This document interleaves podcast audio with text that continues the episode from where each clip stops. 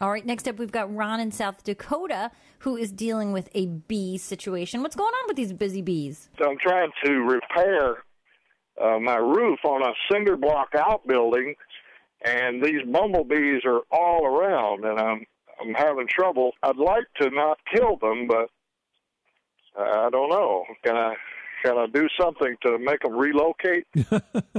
yeah, you can. I think what you're talking about are not bumblebees, but carpenter bees. Oh yeah, they're. Uh, uh it's. Uh, I'm from Memphis originally, and uh, we had big bumblebees there, and one stung me last year, and and it felt the same way.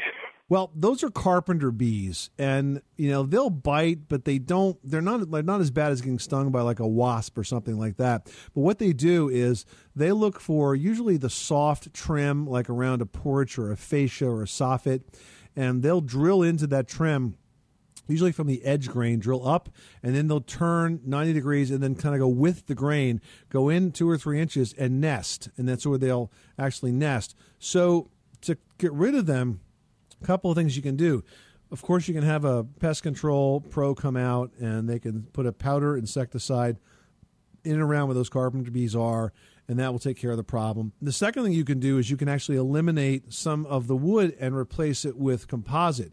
So, for example, on my garage, I had pine fascia board behind the gutters.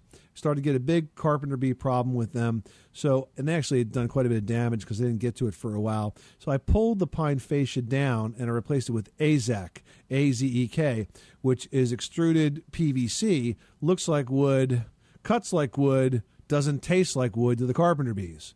And so they left it alone after that because there was nothing left to eat. So I think you need to figure out where they're nesting. They're going to be drilling in somewhere. And the thing is, if, if you get close to where they're drilling, you can hear them. They make noise, they kind of make a grinding noise.